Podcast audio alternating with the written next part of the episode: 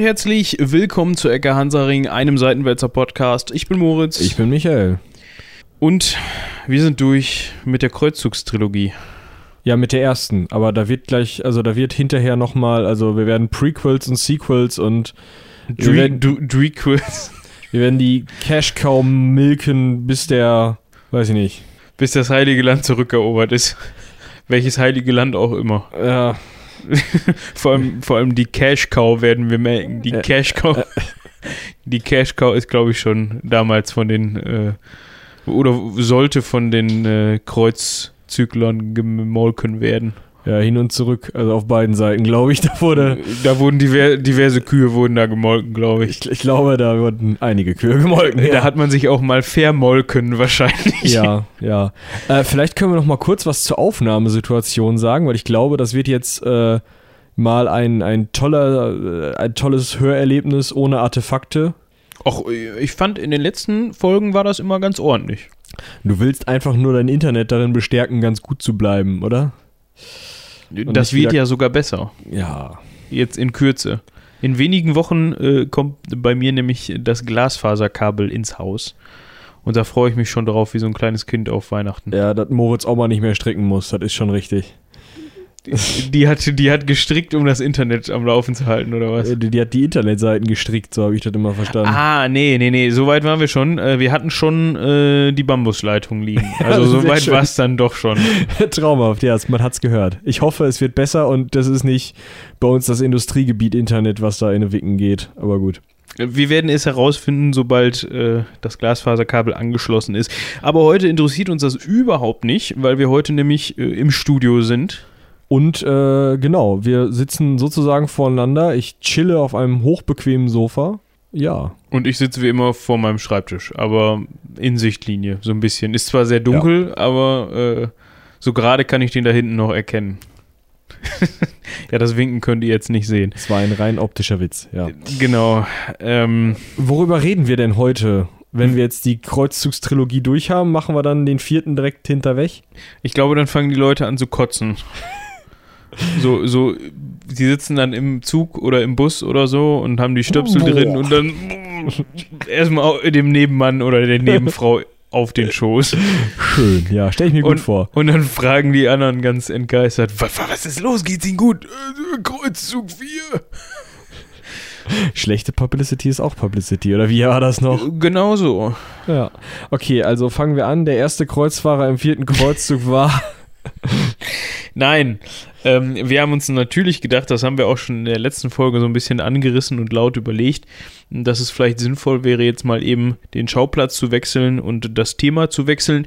Ähm, wir bleiben allerdings im Mittelalter. Und wir bleiben in Europa. Wir hatten ja schon rumgesponnen, dass wir irgendwo noch außerhalb gehen könnten und so. Jetzt hatte sich aber der Tag ergeben, dass wir hier aufeinander hängen.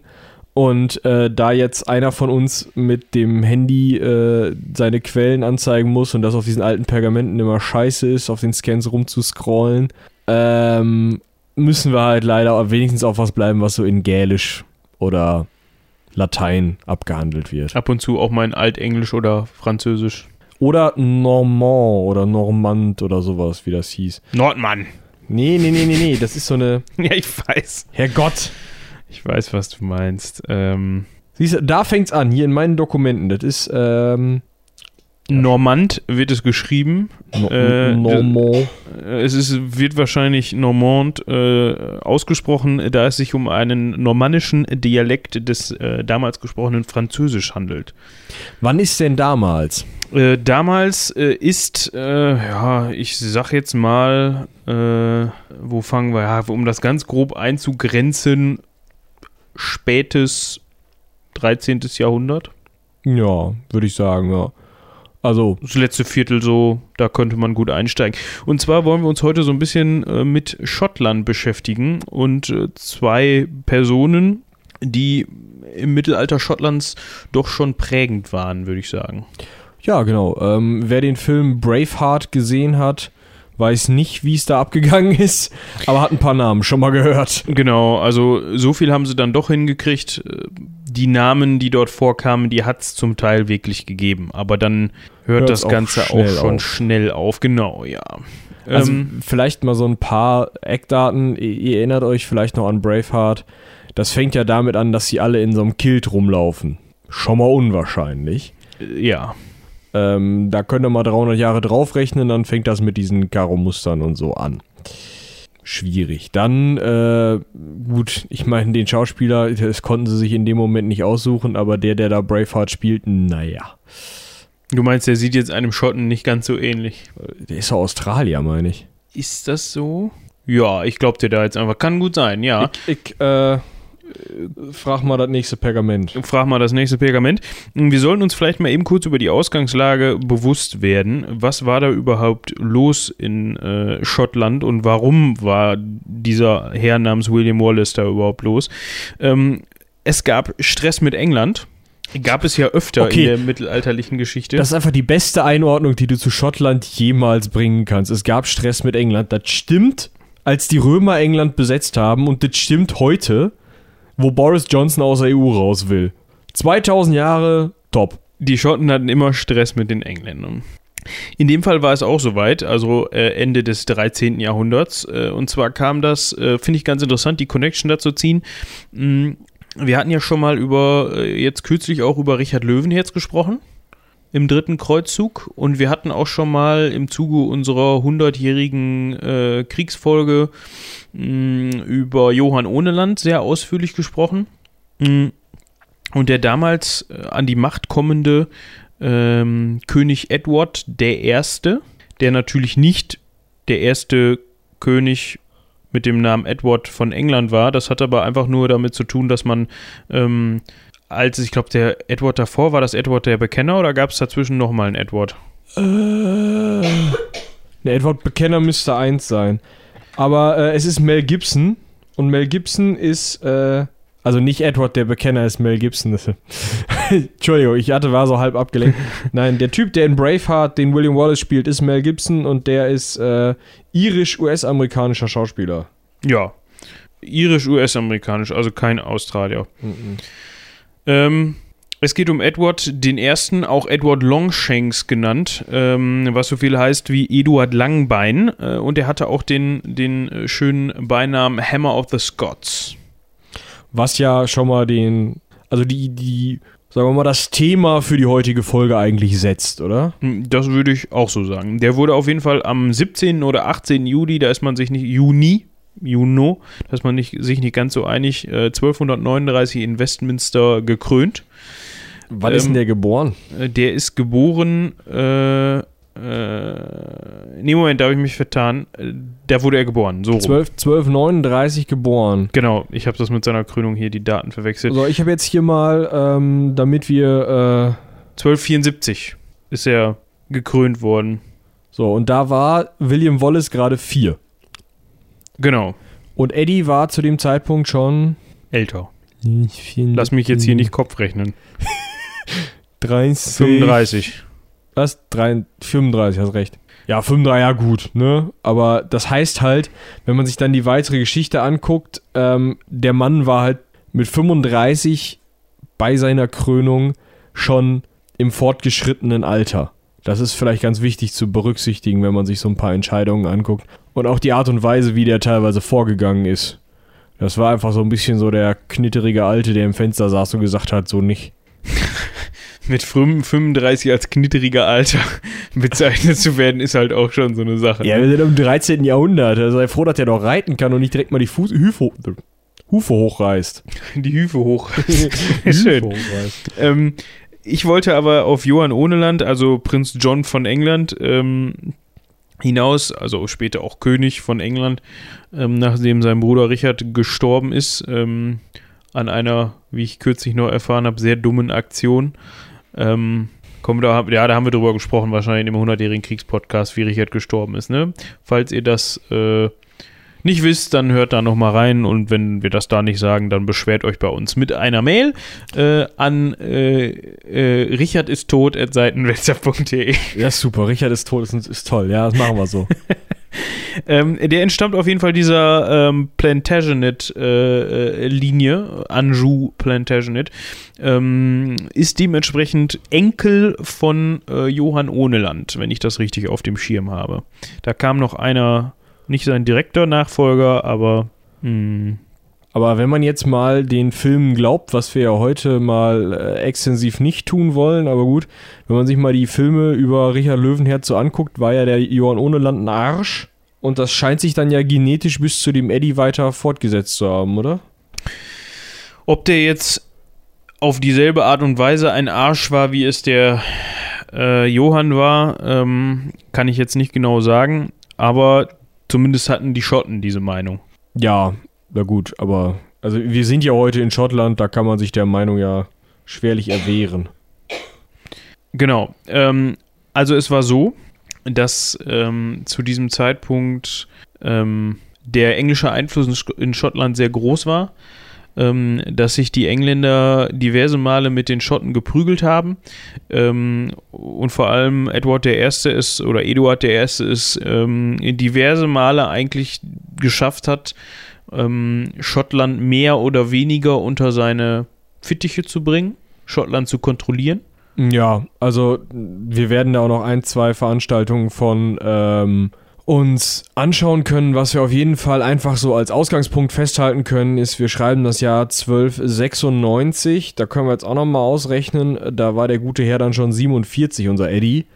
Und in dem Moment, also in dem Jahre, sagt er dem schottischen König einfach mal: So, pass mal auf, du kommst jetzt mal zu uns, du kriegst hier ein Zimmerchen, du bist jetzt nicht mehr König von Schottland, den Bums mache ich jetzt hier alleine.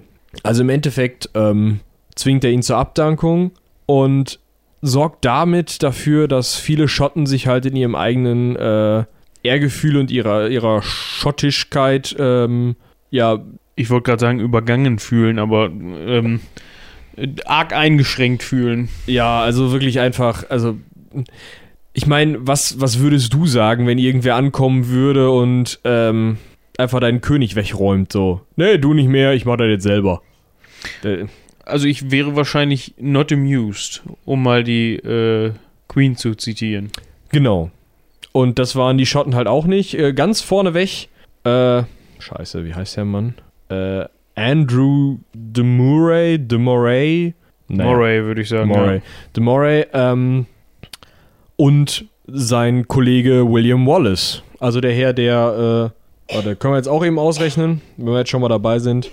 Heute hast du es so mit Geburtstagen und äh, Alter von Personen, ne? Ja, der war zu dem Zeitpunkt so 26 maximal. Ja, das ist schon ein gutes Alter, da kann man sich noch gut schlagen. Genau. Also vielleicht auch nochmal so eine Sache, Mel Gibson sieht, glaube ich, wesentlich älter aus in dem Film. Passt also auch nicht. Ja. Wenn es doch nur das wäre. Ja. Ähm, ja.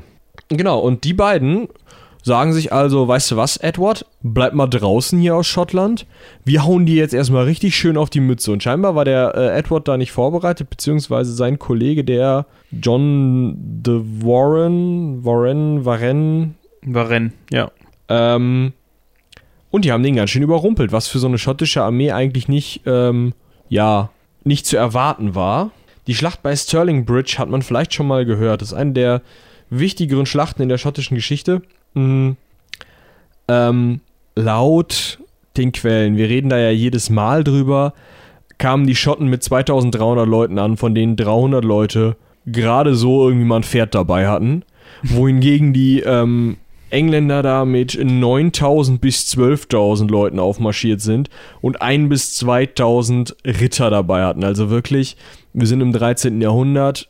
Ihr könnt euch das noch nicht wirklich vorstellen, dass du wirklich eine hundertprozentige Vollplatte hast, aber schon große Teile mit, also wirklich Plattenrüstung, einen ähm, Visierhelm, den man, also wo man das hoch und runter klappen kann, nicht mehr diese sauschweren Topfhelme aus der Kreuzzugszeit, ähm, wir haben eine vernünftige, teilweise wirklich eine Pferderüstung, wir haben eine vernünftige Rüstung für die äh, Menschen.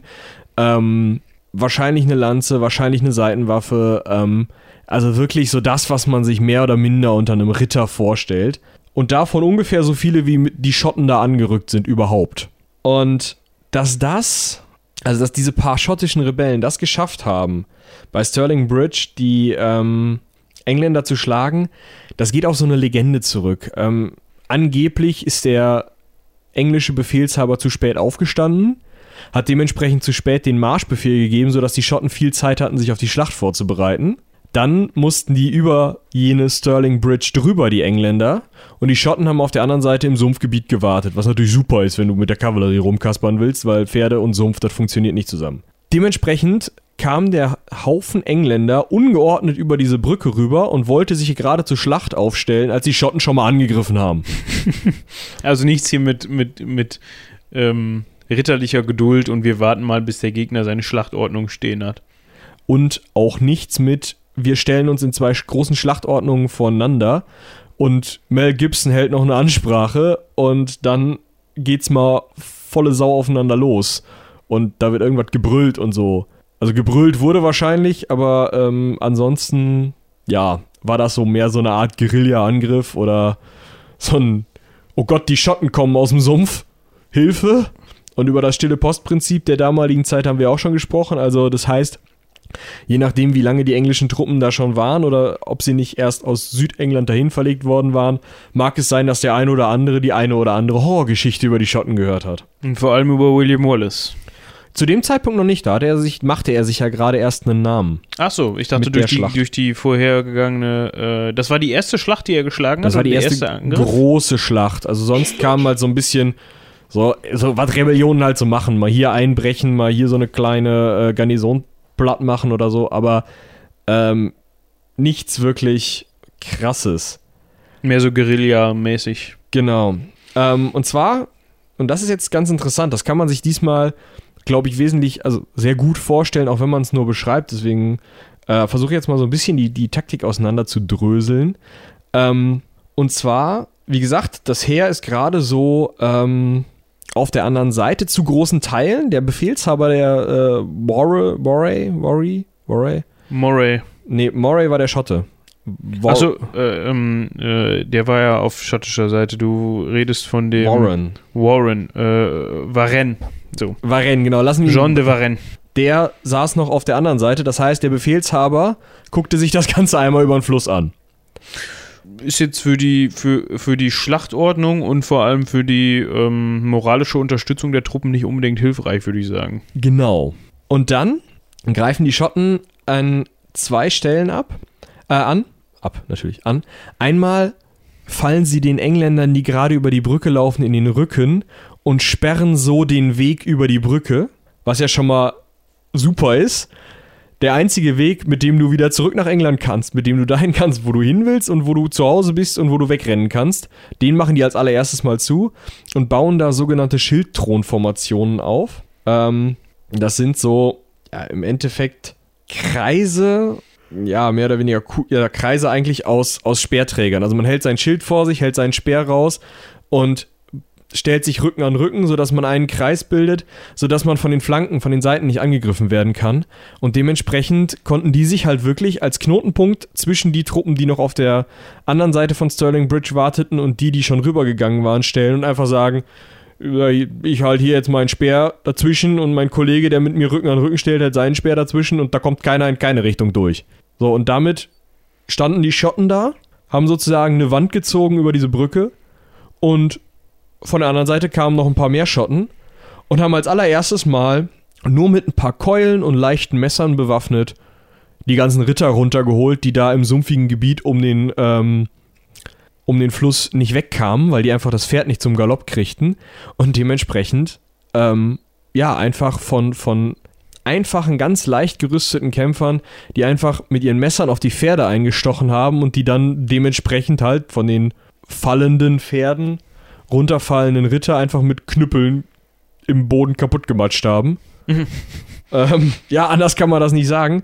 Von denen sind halt die, die Ritter getötet worden. Dementsprechend, also die Moral geht natürlich direkt unten durch den Keller. Ne? Du kannst nicht mehr weglaufen und die Truppen, von denen du denkst, dass das die sind, die mit ihrem Schockangriff, ihrer äh, Vollgas in die Gegner rein Attacke eigentlich ihr die Schlacht entscheiden sollen und du gehst dann hinterher und sammelst die Reste ein, die werden da vorne gerade auseinandergerupft.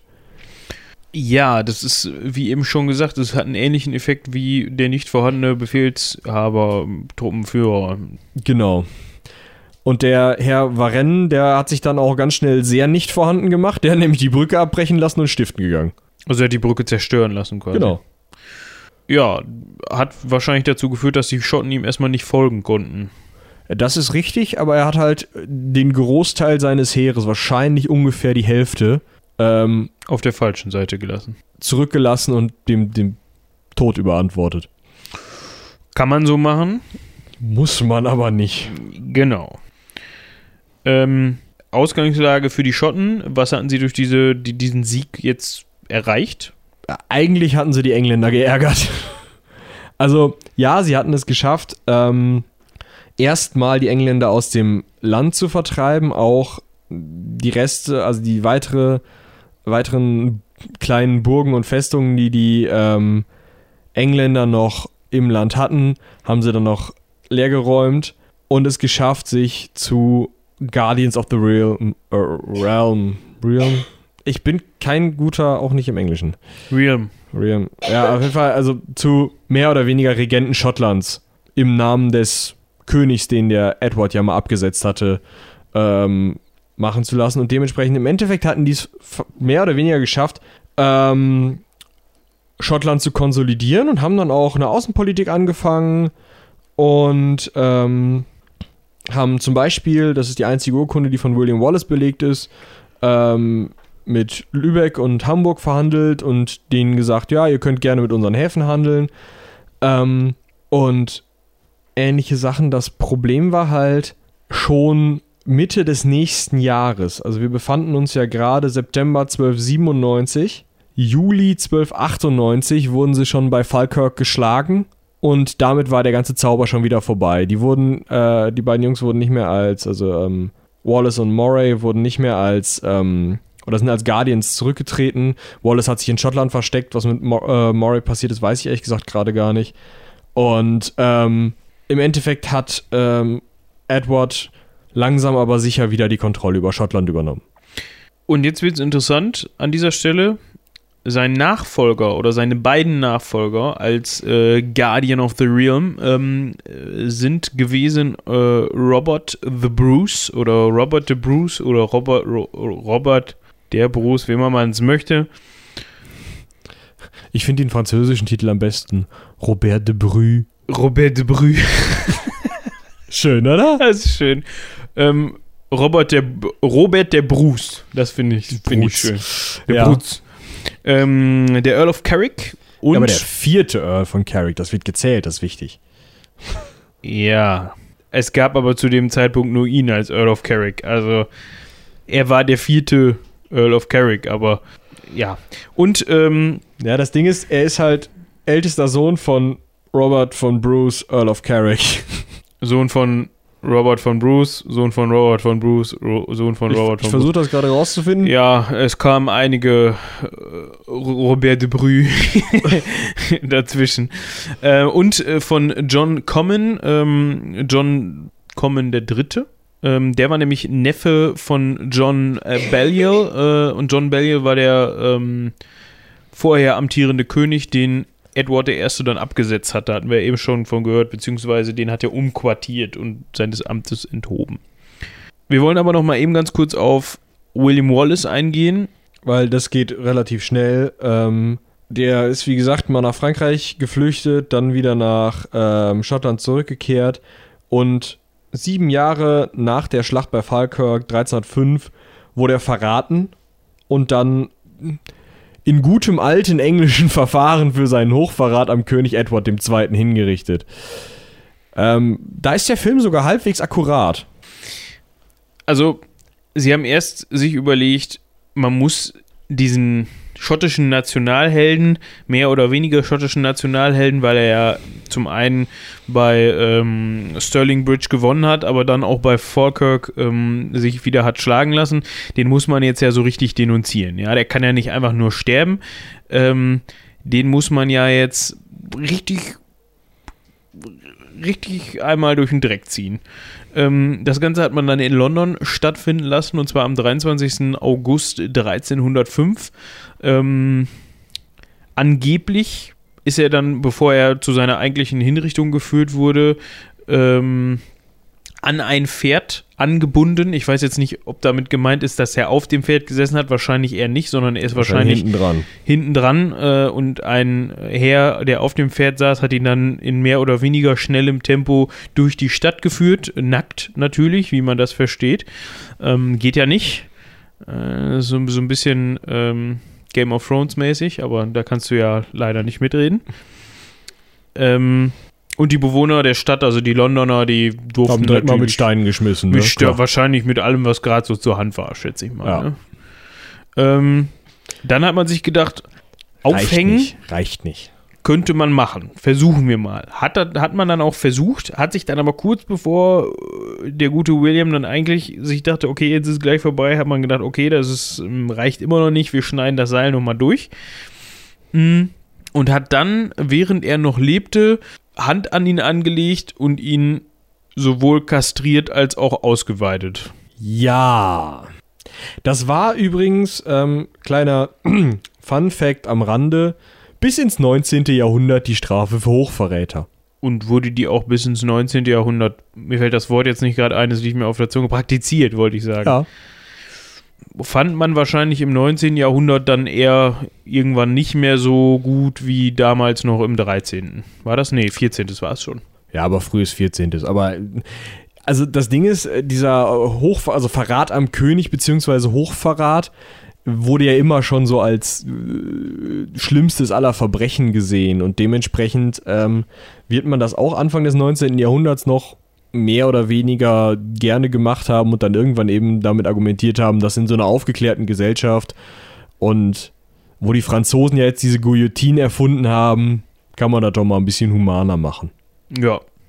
Ähm, damit natürlich nicht genug. Nachdem er dann tot war, wurde er auch noch gevierteilt. Selbstverständlich, ist Ähm, ja klar. Man hatte auch noch Verwendung für seine Körperteile, während sein Kopf in London geblieben ist. Und wie man das kennt von der London Bridge im Mittelalter, wurde der da auf den Spieß gesteckt und aufgestellt. Also, ich weiß nicht, ich glaube, wenn ich in, in London in der Zeit gewesen wäre, ich wäre immer mit einem Weihrauchklumpen unter der Nase rumgerannt. Du, ich glaube, irgendwann riechst du das einfach nicht mehr. Ich glaube, da war dein geringstes Problem die London Bridge, wo da mal so ein paar Köpfe rumgehangen haben. Die hingen ja auch etwas höher. Ich glaube, wenn du da so Hafenviertel, Schlachterviertel, das war, glaube ich, alles nicht ganz so das Gegenstück vom Gaumenschmaus für die Nase. Was ist denn das? Was, womit kann man denn den Gaumenschmaus für die Nase betiteln? Ein olfaktorischer. Kann man das essen? Ist, nee, kann man ja nur riechen? Das ist ja, Ja. doof. Ähm, Äh, ja, äh, kann wohl gestunken haben in der Stadt, da hast du recht. Genau. Äh, wo hat's Ähm, noch gestunken? In. Nee, dann später in Newcastle, äh, in Berwick, upon Tweed, in Stirling und in Perth.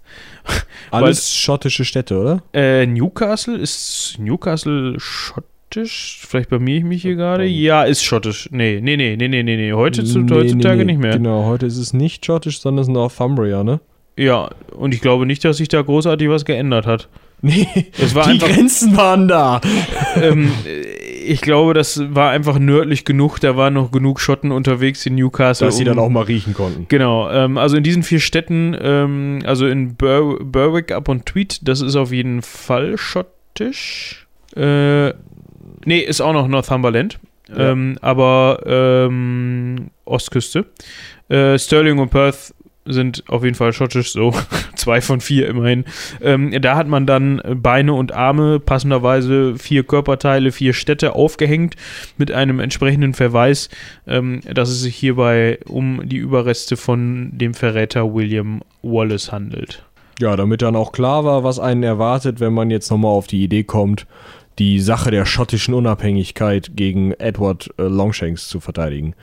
Ich denke mal, das wird einer der Gründe sein, warum man den Herrn Hammer of the Scots nennt. Ja, weil er umgangssprachlich formuliert die Schotten des öfters mal mit dem Hammer bearbeitet hat. So, jetzt äh, kommen wir zum gerade schon erwähnten ähm, Nachfolger von William Wallace als Regent von Schottland. Robert de Bru. Robert de Brü. Schön, mit dem Hall kommt das, glaube ich, nochmal extra gut. Einfach. Also ja. Was, äh, also der ist, glaube ich, die spannendere Figur im Gegensatz zu dem, was man so aus Filmen und auch, glaube ich, aus so ähm, Musik oder so erwartet. Also hier, äh, sag schon, Gravedigger heißt die Band. Die haben ja auch so ein Braveheart-Lied, aber die haben auch ein Robert the Bruce-Lied. Kann man sich mal reinziehen. Das ist eine deutsche Band, das ist toll. Also besonders, weil sie mit doch recht starkem deutschen Akzent singen über Schottland. Ähm, ja, auf jeden Fall. Ähm, Robert the Bruce ist eine wesentlich interessantere, weil ambivalentere Figur hier in der Geschichte Schottlands im frühen 14. Jahrhundert. Ja, äh, und zwar war ähm, Robert de Bruce äh, Sohn von Robert de Bruce, wie wir eben schon gehört haben, äh, Earl of Carrick. Ähm, hat wohl seine Jugend äh, weitestgehend am Hofe Edward I. verbracht, also in England. Ähm, ich, ich, ich, rede jetzt also von seiner Jugend, muss man korrigieren.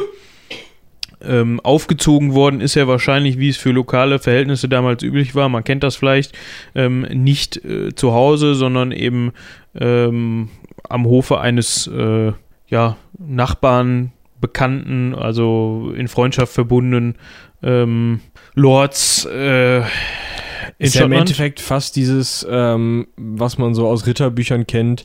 Der Page wird halt mit sieben zu einem anderen, äh, also der, der Junge, der Sohn wird mit sieben zu einem anderen Ritter gegeben, um da als Page zu dienen, um dann diese Page-knappe Ritterlaufbahn durchzugehen oder nicht. Genau, so ähnlich ist das und so war das auch damals in Schottland wohl üblich. Äh, wo er jetzt genau gewesen ist, ist nicht überliefert. Es ist auf jeden Fall wohl ziemlich sicher, dass er dann später ähm, einige Jahre am Hofe Edward I. in äh, England verbracht hat. Ähm, ja, dann hat er noch geheiratet, ist aber auch, glaube ich, gerade gar nicht so wichtig. Ähm, interessant wird es meiner Meinung nach erst 1296. Da ist uns Robert wie alt? Ich will das jetzt wieder wissen. Geboren 1274. 22. 22. Ja gut, auch noch nicht so alt. Nee, äh, deswegen ähm, hat er sich auch noch von seinem Vater unterstützen lassen. Das heißt, Robert the Bruce und Robert the Bruce sind nach Berwick upon Tweed gegangen und haben dem englischen König einen Treueid geschworen, ein Jahr bevor William Wallace bei äh, Stirling Bridge gewonnen hat. Ist natürlich so eine Sache, ne? Also so als schottiger, Schott, schottiger. als schottiger. Du, du, du, du bist auch so ein Deutschiger, ne? Ja, so, so, so ein schottiger Adliger. Ähm, jetzt erstmal dem König von England ähm, einen Treueid zu leisten, im Gegensatz zu dem eigentlich eigenen König John Balliol. Äh, der ja aber zu dem Zeitpunkt schon eingesessen hat, oder? Ja, genau, der hatte schon ein Zimmer genommen da irgendwo am Hof in. Ja, aber trotzdem, kannst du ja eigentlich nicht machen. Das ist schon so ein bisschen das Fähnlein nach dem Winde hängen. Ja, also ich meine, klar, hier wird jetzt viel heutiges Nationalstaatsdenken rein, rein projiziert. Ne? Das muss man sich auch immer denken, dass da zwar schon ein Bewusstsein für, wir sind aber Schotten und das sind aber Engländer, ähm, äh, vorhanden war, wahrscheinlich auch größer als, weiß ich nicht, im, im äh, Heiligen Römischen Reich zu der Zeit, wo einfach jeder so, so seine kleine Herrschaftsgebiete hatte und da halt dann Westfale war oder, oder äh, weiß ich nicht, Mecklenburger oder Bayer. Bayer ja. Ähm, aber trotzdem, gerade die Adligen, das waren ja nicht so viele und die werden sich gedacht haben, so, wenn, wem folge ich jetzt und wem leiste ich jetzt die Treue, dass ich hier nicht auf die Mütze bekomme? Und in dem Moment werden sich die beiden Brucens halt gedacht haben, ja gut, der Longshanks hat die längeren Shanks. Ähm, soweit ich weiß, äh, ist sein Vater auch ähm, mit Edward I. bekannt gewesen, insofern als dass er mit dem auf dem Kreuzzug im Heiligen Land war. Ja, guck mal, ja, das wäre ja auch nochmal ein Grund, ne? Ja, dementsprechend fühlte man sich dann doch wohl eher dem englischen König zugeneigt ähm, als dem schottischen. Ja, aber auch halt gerade so ein Jahr, ne? Wenn du 1297 dann von Edward das erste Mal gesagt kriegst, so hier, hör mal, du hast mir doch die Treue geschworen, geh doch mal zu dem John de Varenne, der macht da irgendeine so unbedeutende Rebellion nieder.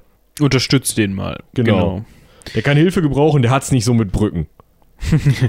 ähm, Wobei wussten sie da ja noch nicht. zu dem Zeitpunkt wussten sie das noch nicht, aber kurz nachdem die Schlacht bei äh, Sterling Bridge dann verloren wurde, von William Wallace gewonnen wurde, ähm, hat sich der jüngere De Bruce äh, dann gedacht, ähm, ha, so ein bisschen Nationalstolz ist ja dann bei mir doch noch übrig, würde ich sagen. Und äh, ich schlage mich mal auf die Seite meiner Landsleute und verwüste erstmal ein bisschen ähm, englische, besetzte englische Gebiete. Genau. Ähm, das hat aber auch nicht lange gewirkt, weil am 7. Juli wurde der schon irgendwie von den Engländern scheinbar einkassiert und zu einem Waffenstillstand gezwungen, wie die anderen äh, schottischen Lords, die sich auf Wallace Seite geschlagen haben, auch. Ähm, ach nee, Quatsch sogar, das war alles noch vor Sterling Bridge, guck mal.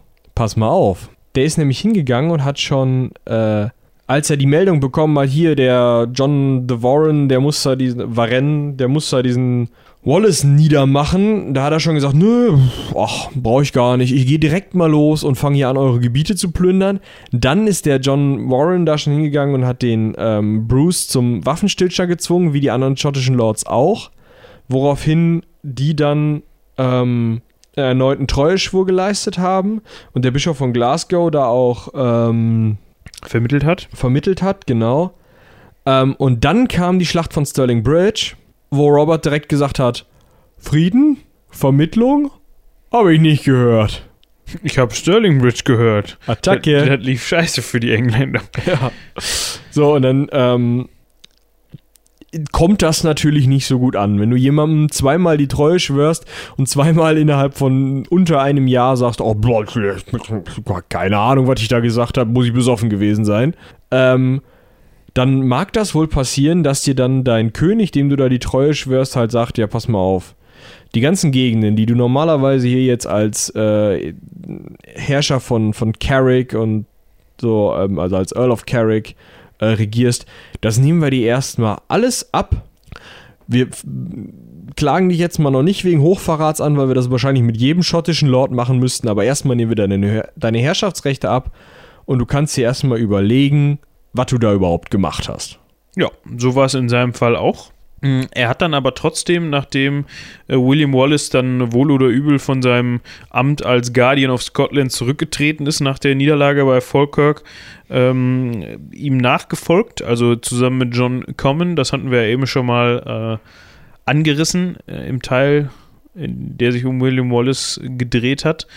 Ähm, also man, man muss äh, Guardian of Scotland muss man so ein bisschen ähm, ja, mit dem Amt eines Reichsverwesers vergleichen. Das ist Ja, ein also schon ein- tolles, to tolles Wort, ne? Reichsverweser. Ja, aber es heißt halt einfach nur Regent in Abwesenheit des Königs. Ja, genau. Ähm, die beiden konnten sich jetzt aber nicht ganz so, also der John und der Edward, äh, äh, sorry, der ähm, Robert. So, Robert. Genau, Robert also und Balliol und Bruce, kann man vielleicht sagen.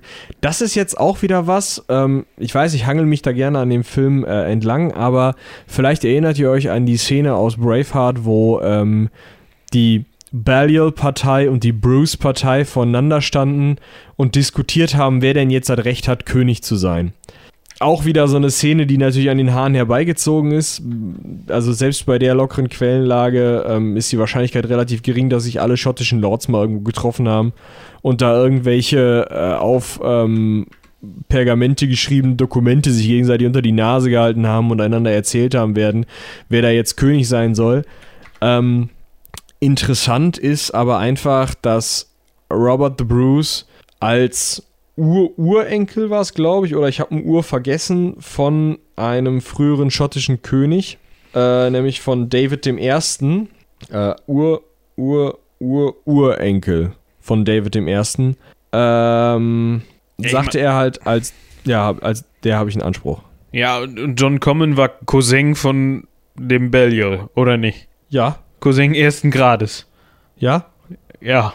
Könnte man jetzt vielleicht auf die Idee kommen, dass das vielleicht ein etwas besserer Anspruch ist, als der Ur-Ur-Ur-Ur-Ur-Urenkel zu sein? Ja, aber das ist ja die Frage, was der Balliol für einen Anspruch hat. Vielleicht ist der ja einfach doof.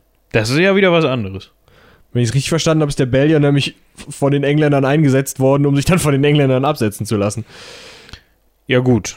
Dann, wenn man das so rum sieht, dann könnte vielleicht Robert, also ob Robert jetzt der bessere König ist, das ist eine andere Frage, da kommen wir gleich später noch, noch, noch drauf zu sprechen. Äh, auf jeden Fall war das ein Streitpunkt zwischen den beiden Reichsverwesern.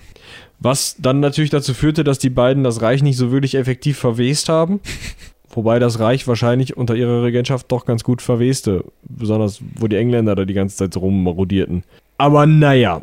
Ähm, auf jeden Fall ähm, hat man den beiden dann, weil die sich nicht einig wurden, einen gewissen Herrn äh, William de Lamberton, Lamberton, Lamberton, äh, den Bischof von St. Andrews dazwischen gesetzt und gesagt, jetzt mach du mal die beiden Streithähne, bring die mal zur Ruhe, dass du da hier ein bisschen, äh, dass die mal wenigstens vernünftig regieren. Hatte Robert Bruce aber halt auch keinen Bock drauf. Ein Jahr später hat er gesagt, komm, die Scheiße mach ich nicht mehr. Und er hat geschmissen. Ja, dann hat kurzzeitig Sir Ingram de, de um, Umfreville, Umfreville, das klingt so ein bisschen wie Ingram der Unfreiwillige. Ja. Ähm, der hat es dann übernommen, ob das äh, freiwillig oder unfreiwillig war, kann ich euch nicht sagen. Freiwillig oder Umfraville. Äh, genau, äh, Umfraville, so würde ich, oder Umfraville, keine Ahnung, de Umfra, Umfraville ist, weil das de davor steht in den Quellen, würde ich es vielleicht, vielleicht französisch aussprechen. Ähm, der ist dann zurückgetreten. Mit Common und Lamberton ähm, und zwar schon im Mai 1301. Also irgendwie sind die alle, haben die alle kein Jahr ihren Job gemacht. Scheinbar scheint das irgendwie ein bisschen stressig gewesen zu sein oder so. Ähm, und man hat dann einen John de Solis, Solis gewählt, der zwischen diesen beiden Lagern ähm, saß und sagte, okay, ich bin jetzt hier der Reichsverweser, aber wer eigentlich König sein sollte, ist der, der seit irgendwie zehn Jahren, nee, Quatsch, erst gerade fünf Jahren bei Edward Longshanks im Kerker verrottet. Und zwar John Balliol. Da wird sich der John Common auch durchaus gefreut haben. Ja. Im Gegensatz zu Robert de Bruce. Ja, ähm, das Ganze hat dem Edward Longshanks natürlich überhaupt nicht gefallen. Ne? Er hatte da gerade irgendwie so ein bisschen Ruhe in den Bums gebracht, nachdem er bei äh, Falkirk mal wieder gewonnen hatte. Ähm, die Sache mit William Wallace war aber noch nicht richtig ausgestanden und irgendwie rumorte das die ganze Zeit in Schottland. Andauernd hast du einen anderen Ansprechpartner und so, da wird er einfach keinen Bock gehabt haben und wird sich in dem Moment gesagt haben, wisst ihr was, wir gehen ja jetzt nochmal durch und dann nehme ich meinen Cousin und setze ihn da als König ein, das ist gut gewesen hier. Ja. Und mit der Idee ist er dann auf seinen sechsten Feldzug nach Schottland gekommen. 1301 im Juli. Genau. Was dazu führte, dass sich die Schotten, nachdem sie an einigen Stellen schon einen abgekriegt hatten, aber nicht so richtig entscheidend geschlagen wurden, trotzdem mit den äh, Engländern auf einen Waffenstillstand einigen, was dazu führte, dass Bruce sich schon wieder dem englischen König unterworfen hat. Ja, jetzt wird man sich fragen, warum das denn jetzt, warum hat er das denn jetzt gemacht? Ähm, es gibt ein paar Gründe, es gibt ein paar Vermutungen über Gründe. Zum einen, ähm, weil er angeblich nicht weiterhin seine Männer und seine, seine Verbündeten für eine ja aussichtslose Sache opfern wollte.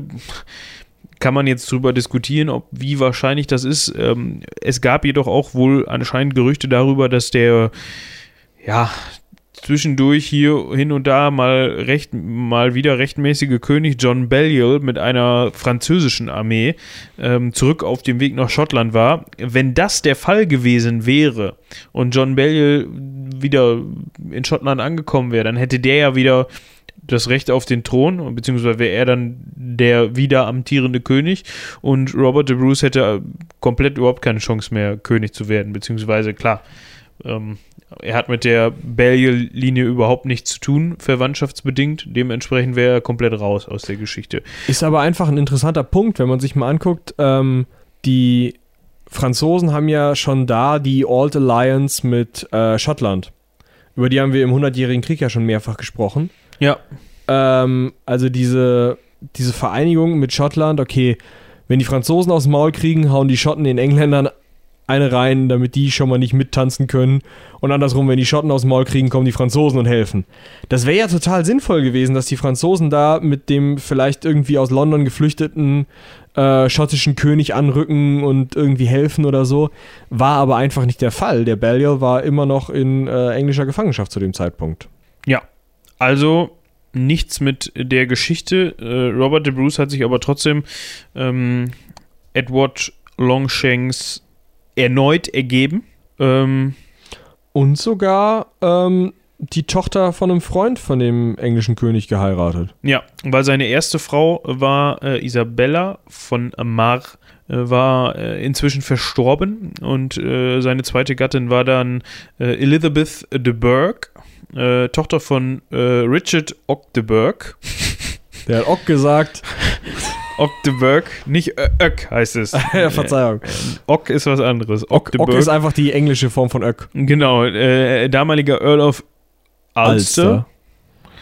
Ähm, Was? und wohl angeblich enger Freund von Edward. Dementsprechend war das auch nur, ich will mal so sagen, äh, auf der einen Seite könnte man es als Vertrauensbeweis sehen oder als Gunstbeweis, auf der anderen Seite aber auch so ein bisschen, äh, um den Herrn ähm, an die Zügel zu nehmen. Ne? So nach dem Motto, äh, man setzt ihm eine englische Frau ins Haus äh, und kontrolliert ihn dadurch vielleicht so ein bisschen und bindet ihn vor allem auch familiär mehr ans, äh, an die, ans englische Königshaus beziehungsweise an dem englischen Königshaus nahestehende äh, Lords.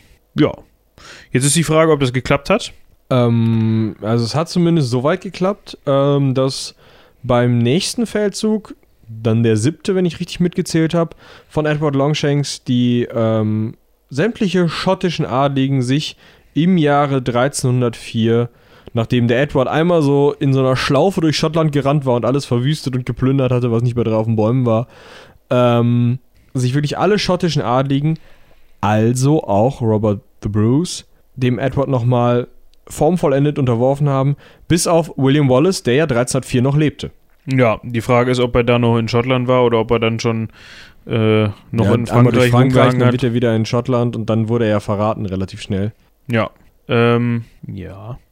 Also man kann grob zusammenfassen, dass ähm, Edward Longshanks zwar die bestehenden schottischen Gesetze ähm, zum Teil hat bestehen lassen, wahrscheinlich auch aus, aus einfach aus dem Kalkül, weil ähm, er nicht sofort wieder eine Revolte anzetteln wollte, um da mal einen Nerv zu treffen bei den Schotten.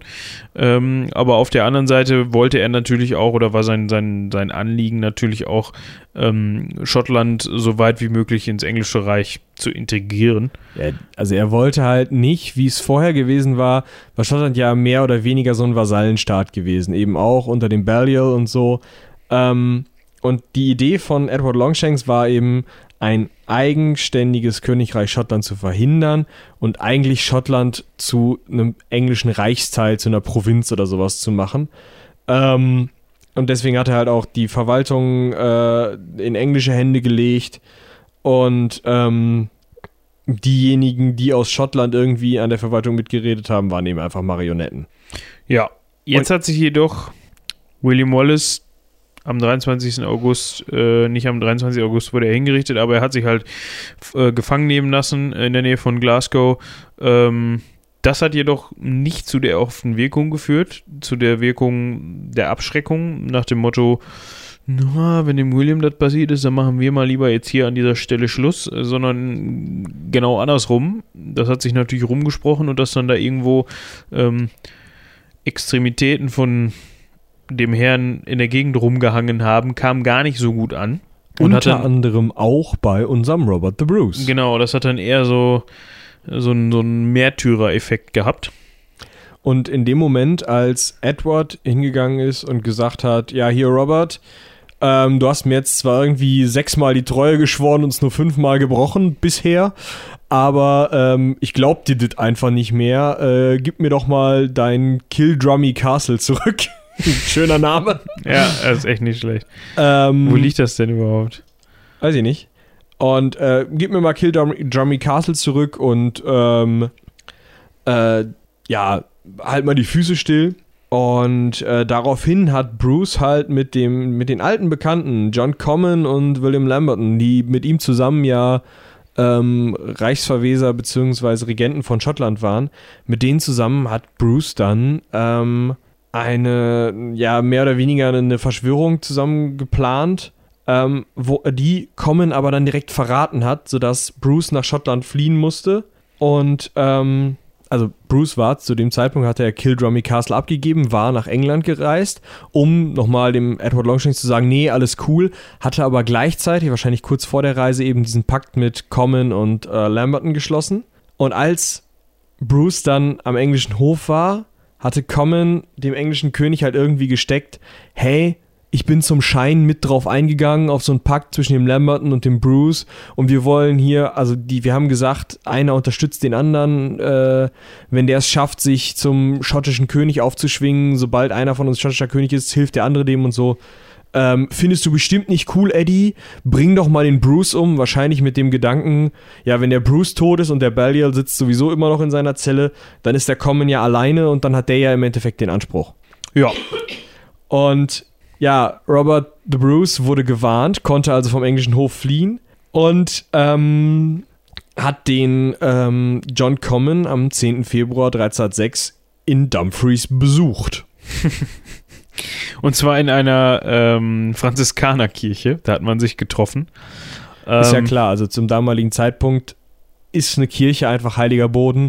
Folglich kannst du dich da treffen, weil ähm, du da ja kein Blut vergießt. Der Theorie nach.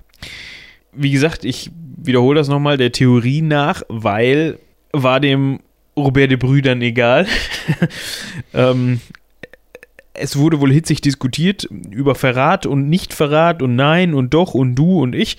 Und ähm, bis dann äh, Robert seinen Dolch gezogen haben soll und ähm, Taten hat sprechen lassen. Ob er ihn jetzt getötet hat oder nur schwer verletzt hat, ähm, ja, ist jetzt die Frage. Angeblich ähm, hat dann ähm, ein Begleiter äh, Roberts äh, den finalen Streich geführt und zwar äh, Sir Roger äh, de Kirkpatrick. Ähm, der wurde auch danach äh, dann oder später mal vom Papst mit dem Kirchenbann belegt, weil er hat ja diese Freveltat auf heiligen Boden begangen. Robert the Bruce auch, das wird ja auch noch wichtig.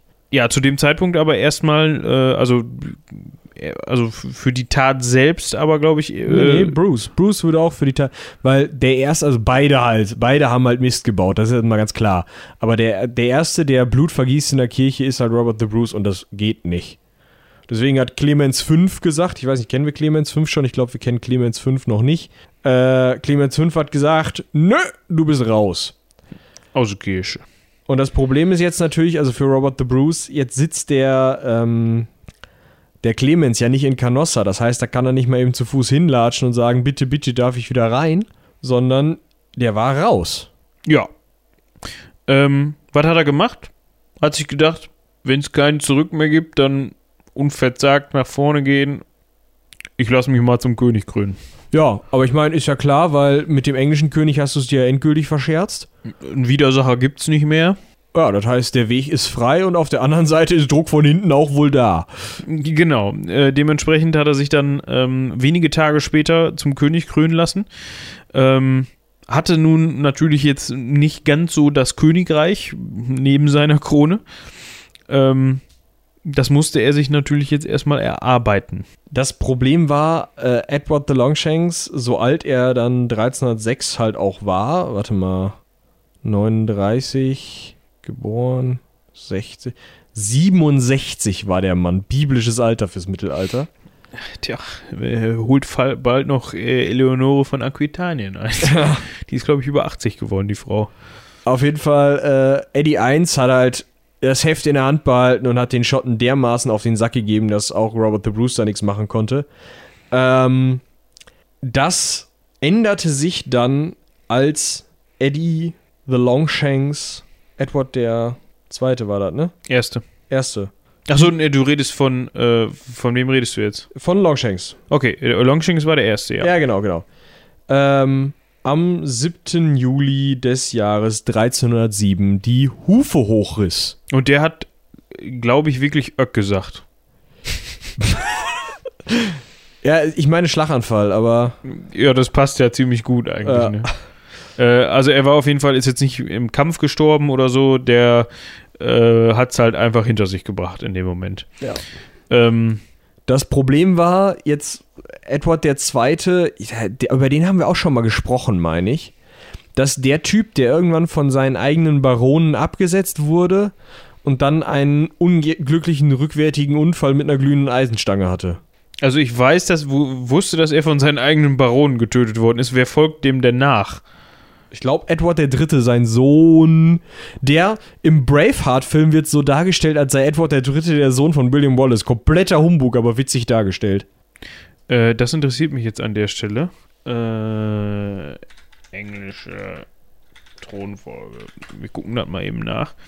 Weil das ist so eine Zeit, äh, gibt es hier nicht irgendwie Erbfolge? Ja, 404, super. ähm, äh, ja, genau. Liste, also, Liste der britischen Monarchen, die wollte ich haben. Äh, Eduard, nein, Elisabeth. Eddie 2, darauf folgt Eddie 3, das ist der Sohn von Eddie 2. Ja, die ist aber nicht ganz komplett hier, Leute. 1707 fängt die an, ey, Leute. Was ist das denn? Äh, äh, haben wir sofort. Auf jeden Fall, ähm. So, hier nämlich. Ähm, nee. Was ist da los? Liste der Herrscher England. Hier. So. Scroll, scroll, scroll. Edward Longshanks. Dann Edward der Zweite, sein Sohn. Äh, und dann kam Edward der Dritte, 1327 bis 1377. Ähm, ah, der war das. Das war hier äh, Cressy. Ah, Eddie der, 3 war Cressy. Ja, der hat äh, Calais erobert. Das war der ähm, Vater vom Schwarzen Prinzen? Müsste, ne? Kann sehr gut sein, ja. Ich glaube, das war der Vater vom Schwarzen Prinzen, ja. Ähm, gut. Haben wir das auch geklärt, wo wir jetzt angekommen sind inzwischen. Ähm, genau, auf jeden Fall als Edward II, also derjenige, über den wir gerade nicht äh, gesprochen haben, sondern äh, der Vater vom Vater vom Schwarzen Prinzen. Als der an die Macht kam, hat sich Robert the Brewster langsam mal konsolidieren können und hat es halt mit Guerillataktiken und solchen ähm, hinterfotzigen Angriffen auf irgendwelche englischen Bastionen, wo er häufig es geschafft hat, in wirklich großer Unterzahl zu gewinnen, ähm, nach und nach immer mehr äh, Gebiete in Schottland erobert und immer mehr Rückhalt im schottischen Adel und ganz wichtig auch, weil er ja immer noch exkommuniziert war nach der Nummer da in der Kirche mit dem Dolch, der ihm da ausgerutscht ist, ähm, trotzdem auch die Unterstützung der schottischen Bischöfe bekommen. Und hat sich dann über die Jahre 1310, 1311, 1312 immer weiter gegen äh, die englischen Truppen unter Edward II durchsetzen können, sogar Edinburgh und die Isle of Man erobert. Und dann kam es zu einer weiteren Schlacht in der Nähe von Stirling. Ja, und zwar äh, die Schlacht von Bannockburn, hat, sagt vielleicht dem einen oder anderen was, ähm, wo man mal wieder in schottischer Tradition sagen muss, dass die Schotten leider weniger als die Hälfte an Männern zur Verfügung hatten als die Engländer. Ähm, es heißt so 9000, 10.000 gegen ca. 25.000 Engländer. Genau, aber ähm, auch da wieder Glück und vielleicht einige relativ dumme Aktionen auf englischer Seite, schlechte äh, taktische Aufstellung und die ähm, Tatsache, dass der Tross in äh, schottische Hände gefallen war, sodass die ähm, Engländer ohne Rückhalt kämpften. Also das, auch das ähm, ein wirklich zwar glorreicher Sieg, aber jetzt nicht unbedingt so, wo man sagen würde, oh Gott, das überrascht mich jetzt total. Die Zeitgenossen hat es natürlich total überrascht. Ja, das Problem zu dem Zeitpunkt war auch mal wieder ähnlich wie in äh, wie, wie bei der Schlacht von Stirling Bridge, ähm, dass der Fluss äh, Bannockburn ähm, natürlich auch Sumpflandschaften mitgebracht hat. Und auch da äh, gab es dann wohl von vom ähm, auch zu dem Zeitpunkt anwesenden ähm, Edward II. einige taktische Fehler, die dazu geführt haben, dass ja bei der zwei Tage dauernden Schlacht ähm, hier und da auch mal ein Pferd im Sumpf gelandet ist. Ähm, zudem gab es ja unter den Kommandanten der Vorhut ein bisschen Stress. Das waren zwei englische Adlige, nämlich der Earl of äh, Hertford äh, und der Earl of Heref Hereford. Hertford und Hereford. Schön. Natürlich Ja. gab es da Stress. Äh, alleine dem Namen nach. Wie heißt nein, du? ähm, da hat dann nämlich der junge König einem von beiden den Vorzug gegeben und das Kommando äh, über die Vorhut. Und dementsprechend hat der andere dann, ähm, ja, wie sagt man, ein langes Gesicht gemacht und hat, ähm, fand das gar nicht so gut. Äh, soll angeblich dann alleine äh, nach der Zurückweisung durch seinen König am Morgen äh, der, des zweiten Schlachttages alleine vor seinen Truppen auf die schottische Linie zugeritten sein und nicht Grippe. wie das im Film ist, sondern ähm, hat Grippe. dann schottische Grippe gekriegt. Okay. ist erstaunlicherweise wahrscheinlich von seinem Pferd gefallen. Ähm, Komisch. Ja, und das war im Endeffekt auch schon ja der Punkt, an dem ähm, Robert the Bruce sich etabliert hatte in Schottland als König, denn danach ist er angefangen und hat äh, sowohl in äh, Yorkshire und Lancas Lancastershire, Lancashire, Lancashire, ja. Lancashire, äh, als auch äh, in Irland so ein bisschen äh, rumgekriegt.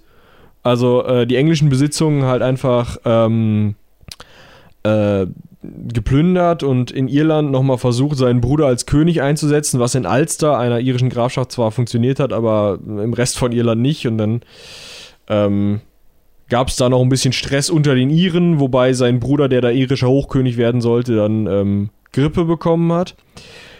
Und ähm, ja, es dauerte noch 20 Jahre bis 1328, bis ähm, da wirklich mal ein Frieden geschlossen wurde und der bis dahin dann schon dritte Edward, der Sohn von Edward II., ähm, die Unabhängigkeit Schottlands in einem Friedensvertrag anerkannt hat. Nicht schlecht. Was nicht heißen soll, wie wir ja schon am Anfang gehört haben, dass es dann Ruhe war, dass dann da Ruhe war zwischen England und Schottland. Ne? Also Chancen, sich auf den Kopf zu hauen, die gab es zahlreich und viel. Später auch im Hundertjährigen Krieg mal hier und da. Wir haben von der Old Alliance gehört. Ähm, also Spaß gemacht hat, den, hat allen Beteiligten das immer noch. Ne? Sich da oben in Nordengland und Südschottland mal an der Grenze so ein bisschen hier und da zu ärgern, würde ich sagen. Das auf jeden Fall. Aber für Robert the Bruce hatte das Ganze dann einfach ein relativ versöhnliches Ende, weil man diesen Unabhängigkeits- und Friedensvertrag hatte und äh, er dann im hohen Alter von 55 Jahren ähm, 1329 als rechtmäßiger, eingesetzter, unabhängiger König von Schottland sterben konnte. Das einzige Problem, was er noch hatte, er war ja immer noch raus aus der Kirche. Und das kannst du ja nicht machen. Ja, gut. Was macht man im Mittelalter, wenn man aus der Kirche raus ist? Eigentlich? Man sühnt dafür, indem man zum Beispiel auf den Kreuzzug geht. Ja, man versucht sie irgendwie wieder reinzuschleimern. Genau. Jetzt geht sich so schlecht, wenn man gerade die Hufe hochgerissen hat. Ja, das ist richtig. Hat ihn aber dann auch in den 20 Jahren vorher nicht interessiert, dass er aus der Kirche raus war. Nö, er hatte wahrscheinlich zu tun zu Hause, aber ähm, in dem Moment hat es ihn dann wohl interessiert. Dann hat er nochmal gerade so, so Hufe so halb hochgerissen. Moment! Die Tupperschüssel rausgeholt. und seinem Kumpel James Douglas gesagt: Pass mal auf, du nimmst mein Herz raus und das nimmst du mit auf den Kreuzzug, dann ist die Sache gegessen. War das der schwarze Douglas? Ich weiß nicht, welcher Douglas es war. Ähm, die teilen sich ja auf in schwarz und nicht so schwarz, also rot. Ähm, ich kann es dir jetzt so schnell nicht sagen. Kann sogar sein, dass, es, dass die zu dem Zeitpunkt noch gar nicht geteilt waren, die Douglases. Ja, ich glaube, der schwarze Douglas hat sich irgendwie in der Schlacht von Bannockburn, da ist der, hat er den Beinamen gekriegt, glaube ich. Ah, okay. Ähm, Naja, der Witz war auf jeden Fall, Douglas dann so, ja, alles klar, ich nehme dein Herz mit auf den Kreuzzug. Ist auch bis Spanien gekommen, hat dann da aber die Hufe hochgerissen und das Herz ist irgendwie, ich weiß nicht warum, aber später dann gefunden und in Schottland bestattet worden. Und weil die äh, Douglases halt, es halt nicht geschafft hatten, dieses Herz mit ins Heilige Land zu nehmen und äh, mit auf den Kreuzzug zu nehmen, haben sie das Herz heute noch im Wappen. Und das sieht dann so aus, dass man. Das sieht fast amerikanisch aus. mh, also drei, drei Sterne auf Blau, drei silberne Sterne auf Blau und äh, ja, genau nach, nach äh, heraldischen Regeln kann ich es jetzt nicht blasonieren, aber du hast halt oben einen blauen Streifen mit drei silbernen Sternen drin und unten äh, ein rotes Herz auf Silber. Ich weiß jetzt, hab, mir ist empfallen, wie man diese Anordnung nennt. Das, Das ist ja nicht richtig geteilt, ne? nee, es ist nicht richtig geteilt, das ist so zwei Drittel halt. Mhm. Oder etwas, wen, etwas mehr. Es sind nicht drei Viertel, aber ja, könnten drei Viertel, ja, so, so ein Mix irgendwie zwischen Ich müsste auch in mein großes 400-seitiges Wappenbuch gucken. Es muss euch reichen, wenn es euch interessiert, dann guckt euch halt einfach, googelt nach dem Wappen der Lords of Douglas und dann findet ihr das schon. Von 1330. So. Ähm, ich finde es witzig, dass das Herz natürlich da gefunden worden ist. Wahrscheinlich lag das neben der Lanze. ja, unterm Kreuz. Ja, Da, wo diese Nägel auch vergraben wurden. genau. Ähm, und mit dem Schweißtuch bedeckt. Ja. Ja. Äh, ja, So, und damit sind wir auch eigentlich schon wieder zurück im Kreuzzugshumor, oder? eigentlich schon. So schließt sich äh, der Kreis. Das Kreuz sozusagen. Der Kreuz, das Kreis und das Herz. Schön. ja. Ich würde sagen, Cross-Selling. Äh, hört's Heldenpicknick. Danke sehr. und natürlich den ganzen anderen Bums. Äh, ja, in drei Tagen, ganz wichtig, unser Hörspiel mit den äh, IFK äh, Instituts für Kommunikationswissenschaften der Westfälischen Wilhelms-Universität Münster. Ja. Unbedingt reinhören. Ungefähr Spielfilmlänge, wie Michael immer zu sagen pflegt. Ein Traum. Ein Traum. Und äh, bis dahin würde ich sagen, äh, wir bedanken uns wie immer fürs Zuhören. Bis wohin? Bis zum nächsten Mal, meinst du? Äh, bis zum nächsten Mal, natürlich. Ja. Aber bedanken wir uns jetzt nur fürs, fürs Zuhören bis zum nächsten Mal oder generell? Generell. Generell. Ist netter, ne? Ja. Gut. Aber wir wollen natürlich, dass ihr das nächste Mal, also nächsten Montag wieder reinhört oder dann eben Dienstag oder im Laufe der Woche, damit ihr auf jeden Fall fertig seid, wenn die nächste Folge am übernächsten Montag kommt. Sonst müssen wir nämlich wieder so einen Bums machen wie bei der zweiten Kreuzzugsfolge, dass wir euch extra eine Pause einräumen, damit ihr hören könnt. Die erste. Haben wir das gemacht? Hast du gemacht? Warum? Ja, damit die Leute die erste hören konnten, falls sie die nicht gehört haben. Ach, du meinst in der Folge eine Pause? Ja, ja. Ich hatte gerade überlegt, haben wir einen Montag ausgesetzt? Ich war Nein. jetzt gerade ganz verwirrt. Wir setzen auch keine Montage aus. Nur wenn unvorhergesehene Ereignisse eintreten, gegen die wir machtlos sind. Jo. Oder die unsere, unsere ganze Aufmerksamkeit äh, Erfordern. erfordern. So. Gut. Äh, falls ihr Themenwünsche habt, ich glaube, das haben wir noch nie gemacht, aber ich glaube, das ist eine gute Idee. Ja, Schreibt uns doch an, wie war das vorhin? Richard ist tot. at seitenwälzer.de. Genau, wir nutzen die E-Mail heute einfach mal doppelt. Ihr könnt auch einfach mal einen Kommentar hinterlassen, wenn ihr das auf Seitenwälzer hört. Also unter die Folge, da haben wir so eine Kommentarfunktion. Ist ein Traum, auch machen. Kloppt das rein. Läuft. Jo. In diesem Sinne, haut Bis rein. dahin. Bis zum nächsten Mal. Tschüss.